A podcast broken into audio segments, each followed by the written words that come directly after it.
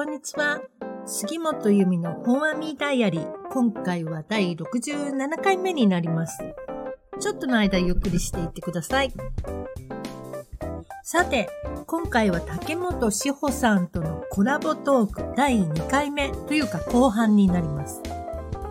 もうね、結構ぶった切ってぶった切ってすっごく短くなっちゃったんですけど、結構ね、オフレコのところもいっぱいあったりしたので、えーそういうところは切って切って切ってっていう形でね。でも、皆さんにちょっと聞いていただきたいかなというところを中心に編集してみました。それではどうぞお聞きください。そうなんですよなんかこうユミさんを、の、まあ、ライフスタイルいあのいろんなことをツイッターとかでもあの Kindle のそのプロデューサーとしてのお仕事の側面以外でも、いろんなことをこうん。ううんつぶやかれるじゃないですか、はでまあもちろんそれは、えっと、オーディでね配信されい。てるんですよね。はい、そうですね。でえっとそのお話のうん。内容だったり、そのツイッターの投稿だったり、インスタグラムもされてますよね、はい。とかを拝見していると、うん。あもっと自由でいいんだなってすごい思えるっていうかあ、そそうなんですあの何何かっていうと、う。うん。これはなんかちょっと私以外の皆さんがそうっていうわけではないと思うんですけど、うん私は特になんですけどあのやっぱり喋りの仕事うん。というちょっと特殊な職業をずっとやってきて、うんえっと二十歳からマイク持ち続けてるんでおーもうすごい26年目になるんですねでそうすると、どうしても自分ができることはこここしかないみたいななんかそれにね固執してしまってたんですよある時までというか結構最近までうん。で特にあの私はこのスタンド FM っていう音声配信をずっと続けていてでもとにかく楽しくてうんうんやってる、そうですね。楽しいもんね。楽しいんですよやってる中で、なんかこう自分なりに感じることとか見えてくるものみたいなのってあって、うん。なんかこうそれを通してあなんか私喋るっていう仕事だけに、うん。あのこなんていうの固執しなはいくてもはいはいい。のかもなって、うん。こうふわっとこう思い始めたりする時に、うん。でもまあそのそれがあのユミさんの発信が前だったか後だったかあのその辺はもう曖昧なんですけど、うんユミさんの投稿を拝見したり、うんお話を聞いたりすると、いろんなことを赴くままに、うん。あのネットショップも開かれましたよね これもまた人との出会いでうんうん。あのいろいろお聞きしてるとあと,、えー、と植物を、あの50鉢ぐらい お持ちなんですよねそうなんですよ。ちょっとね、病気なんです。今。そうご自宅にね、うん。でそれをこう毎朝ベランダに出して、うん。夕方いあの日が暮れる頃にまたお部屋の中に入れるのが日課だってお話とか、なんかこう私からすると植物をめでるのは仕事頑張ってうん。引退してからとか、ああ、そういうふうなるほにど。分けてしまっていたことが結構たくさんあるかもって思って。あそう。それは若いからじゃないの？もしかしたら。えなんかね私も時間がないかもとか思っちゃうのすごい。あそうそうそうそうそう。今あのこっそり言いますけど60歳なんですね。はいこっそり。先ほどお聞きしてびっくりしたんですけど。でそうするともしかしたらあと20年ぐらいかもしんないじゃん。20年か30年生きてるのが、はいそしたら時間ないじゃんとか思って。はいはい。そうするともうやりたいことは全部やりたいの。だから最近もう落ち着きもともとちょっとなかったんですけど、さらに輪をかけて、うん。本当にもう朝植物見てうん可愛いって思ったかと思うと今度編み物やってたりとか、あと人に会いに行ったりとか、海に行ったりとか、もうねやりたいことを全部やってるだからおかしい一日のその中でいろんなことをやってる。でも時間がないって思ってるから。うん。でも多分まだあるまだあるっていうか先があんまりすごく見えてないからうん。あのそれはちょっとね引退したらやろうかなとか。先の未来みたいなふうにんそんな風に思ってんじゃないのかな。ねうん。結構でも40今私今年46になるんですけど、結構40を迎えた時に、なんかまあ今人生100年時代とか言いますけど、うん。自分のおばあちゃんとか見てるとやっぱ80代で亡くなったりしてるから、うん。あもう完全に折り返し迎えたんだってあ思うと、あのなんかこう頭では、あもっとやりたいことやった方がいいよ自分って思うんです。なんかやっぱりそのそこの感覚がすごいセパレートされてきたような気がして。うんそうだからなんか例えばその、うんえっと自分の何かで稼ぐ、うん。でまあ、私はあの今も夫婦で会社をしているので、いわゆる売り上げでいうともうそっちが主なんですけど、じゃあ例えば自分でもっと何かできないかなって考えた時にも、やっぱりでも私ができることって喋るだけだあもんなとかあなるほどね。そうそう。だけど、そういうふうに思ってたってことね。うん、でも世の中には本当にスタンド FM で私の周りとかうん見てると、本当に自分の暮らしを楽しんでいる、うん。その延長線上うにん。お仕事につながるようなこなんかこう方がたくさんいらっしゃってで別にそれをなんかもともと仕事につなげようと思ってたわけじゃないっていうところから始まってる方たちとかもたくさんいらっしゃって。うん。なんかそういう本当にいろんな生き方いわゆるなんか一般的なって言われるようなし主婦うんだったり、会社員だったりね。そう。この方たちがそのおのおのにあそうさっきもあのプレゼントしたノートがあったと思うんですけど、はい。あのノートとかも多分彼女は、うん。私は絶対に文具をあの出そうとか 文具のブランドをやろうとか思ってたわけじゃない。そうかねてから思ってたとかっていうことよりは、うん。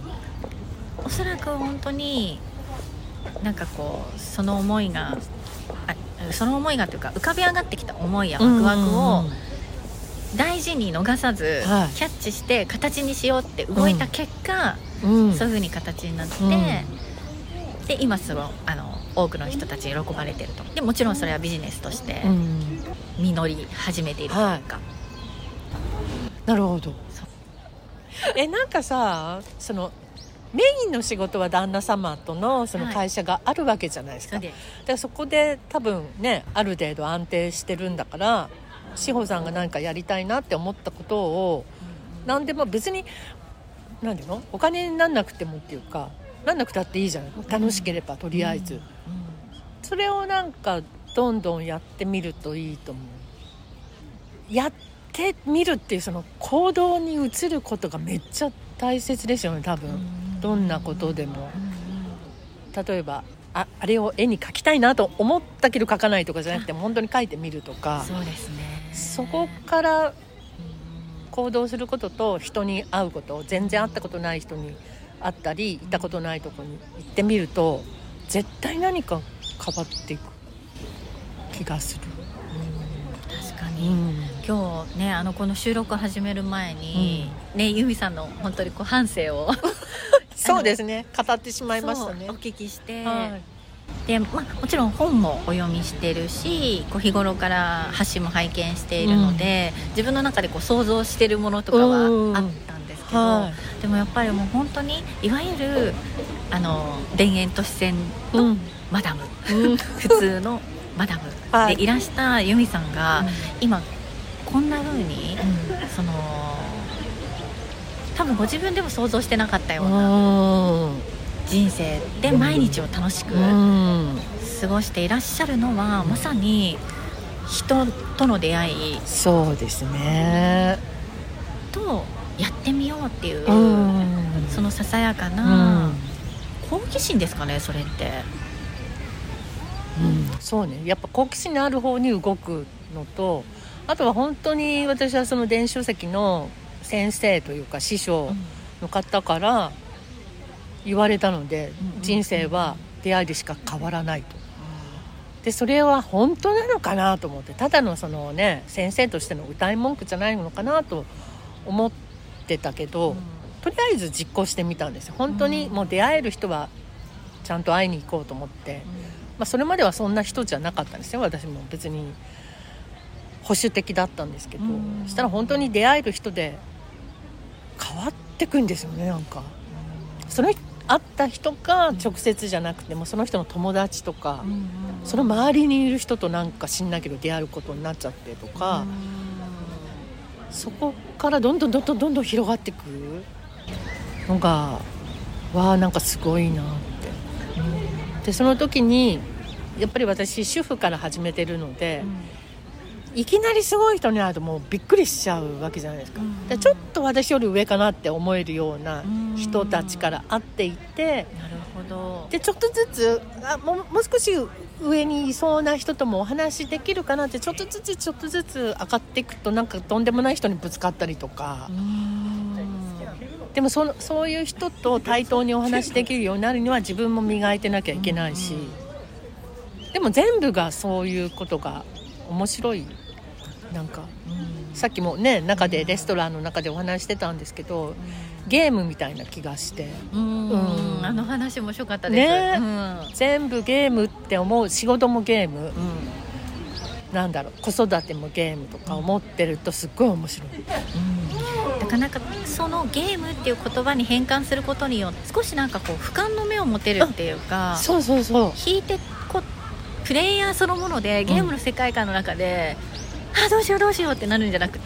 そうなんね。プレイしてる。うん。上から見てるみたい。ないると思うと。あもうすぐなんか休憩ポイント行くじゃんみたいな、で今日はあと300ポイント。うんうん。稼ぐために頑張るかもうちょっと頑張ってみようって。そうそうそうそう。なんかこうプレイヤーである自分を、うん。プレイしてる自分がうん。動かしてあげる。そうそうそうそう、るような。うん、自分を動かすみたいな、なそれ面白いなとうん思いました面白いと思いますそうやって考えると。確かに。そうするとなんかちょっとこう恐れ多く感じるよううなん。お相手うん。だったとしても、うん。いやこここで話しかければボスキャラ。そうボスキャラ行けば 逆にボスキャラ攻略しないと先ないぞって思うとそうそうそうその先行くなこのボスキャラ倒さないと クリアしていかないと次行けないとか思うとね。確かに。面白いですってこうユミさんのロールプレイング ゲームをこう。そう。あとその、ね困難なこととかうん。トラブルとかうん。悲しい苦しいとうん。かあるじゃないですかやっぱりうん。人生だから。で昔はそういうのにぶち当たろうもんならもうがっくりとか来ちゃったりとかうん。落ち込むだけだったうん。りしてたんだけどそれもゲームだとか思うとはいとんでもない困難にぶち当たりましたってね、はい上からはたい来た来ちゃったよこれどうする？って。この問題どうやって片付けたら50ポイントもらえるのかなみたいになってくると絶対怖くないっていうか。かに。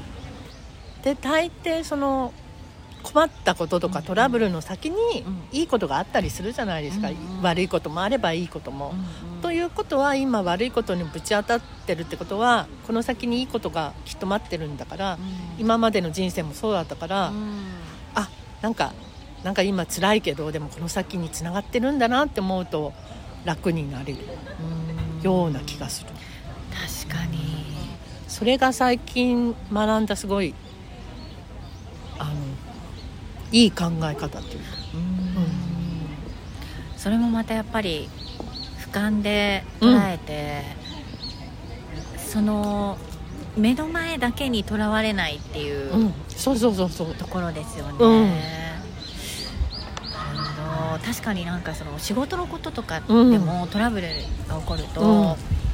なんかまあ最初の頃とかは、どうしようみたいな。これでなんか取引先消えたらどうしようとか、ね、もう終わりとかね。そう右往左往してましたけど、うん。でも逆に今はやっぱりそういうのを経てうん。関係が強くなった、うん。あのところとかもあるし、もうさすがに10年以上とかもやってきてると。いや大丈夫。あんなことがあったって今続けられてるじゃないって思うと、うん。うん。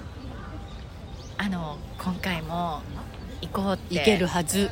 思えますよね、そうだからなんか結構その結構この秋うん。夏うん。今年、あのイベント業界あの復活してきてあまして、はいはいはい。あのウェディングも多いしイベントも多いんですよ、うんうんうん。あの私はマネジメントもする立場なので、うん。自分の仕事だけじゃなくて、うん。あの他の司会者さんの例えばトラブルだったりとかはい。そういうのもこうあの全部対応してるんですけどぱりなんか結構今年の7月だったか、いやこんなの数年に一度レベルのやつやでっていうのが結構2週間ぐらいの間にドンドンドンってきあそうなんだ。来たことがあって結構その時にもあのいやこんなのおかしいってうんうん。私マジで何者かに「お前立ち止まって考えろ」って言われてるのかもしれないって考あえるぐらい。まあでも考えてる暇もなく答えはするんですけどでもやっぱりそういう時にいつも心がけてるのは、うまくいった時を必ず想像して、うんうんうん。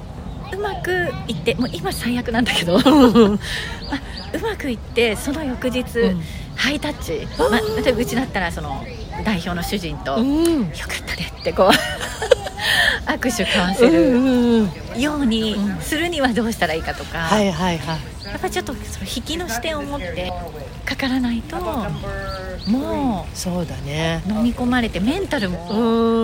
うん。調子わかる。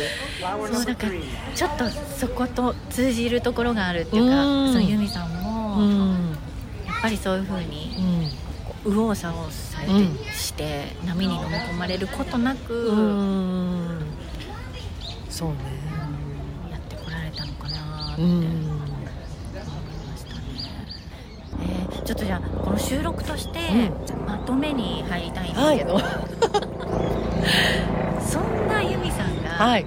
の今後の聞きたいこと2つあって今後どんな風にあの全然プライベートとかそのお仕事とかうん。全部踏まえて、いわゆる人生のビジョンみたいなので言うとどんな風に今だからこっそりと60になられたって教えてくださったじゃないですか、うん。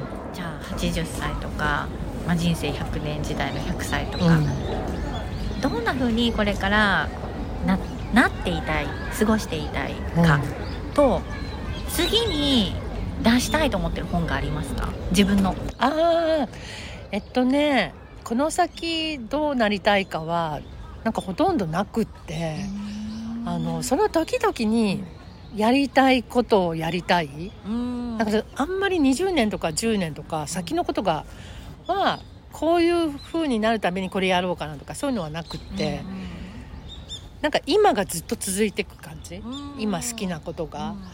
で今今私がやりたいことの一つに多肉植物屋さんをやりたいっていうのがあって。多肉植物もハマっていらっしゃいますよね。もう本当にね私若かったらその多肉農家さんとかいっぱいあるで九州にいっぱいあるでそこですっごいもう修行に来たような方がいて行かないですけど、はい。ちょっと多肉植物屋さんやりたい多肉植物の魅力を30秒で教えてください。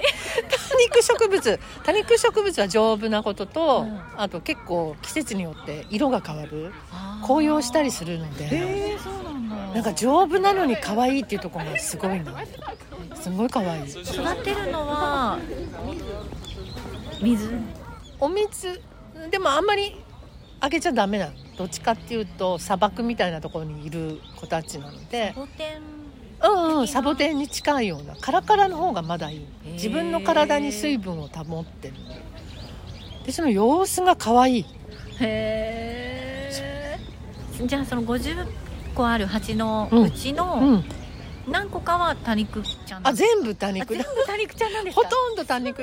観葉植物もいるけど今多肉の方が多い。へえあじゃあそれをお家の中で夜はめでながら、そうなの。ああとねその多肉植物って葉ざしっていうので増やせるの。葉っぱ葉っぱをちぎって置いとくとそこから赤ちゃんが出てきてまたあの年月が経つとその形になったり。あと胴切りっていうのもしてこうなんか上の部分だけチョキンって切るとそこからまた赤ちゃんが出てもう無限に増える。生きてる。それを赤ちゃんの出た様子がめちゃくちゃ可愛くって。でそれをまた育てる。のが楽しくってしょうがない。それは処分できないですね。そうなんです。へえ多肉植物そうか。そう。それにうん。加えて、えー今後書きたい本は、うんうんうん。例えば多肉っていろんな名前があるじゃない？そのな特徴的な名前のついてる子を人間に見立てた短編が書きたい、おー面白い、うん、それが最近思いついてること。へえみんな様子が違うので、うん。なんかツンとしてる子もいるし、うん、なんか可愛らしい子もいるしどんくさそうな子もいるしあこれお話にできるとか。そんな話しかけるの由美さんしかいないですね。そうね多肉はいないかもね、いないと思いますそれじゃあ今日ははい長い間聞いていただいてありがとうございましありがたとうございましたいかがでしたでしょうか、えー新宿御苑で竹本志保さんとお話しした内容をお聞きいただきました。なんかね、とても楽しかったです。お天気も良かったし、こう、深い秋空のね、中、楽しくお話ができました。志保さん、ありがとう。えーさてさて、次回はですね、やはりスタンド FM つながりで、ベアトリーチェさんこと、遠藤由紀子さんの新しく家族に迎えたペットちゃんについてのお話をお届けしたいと思います。これがね、またちょっと面白いお話なので、楽しみにしていてください。はい。それでは長いことを聞いていただきありがとうございました。また次回お会いしましょう。またね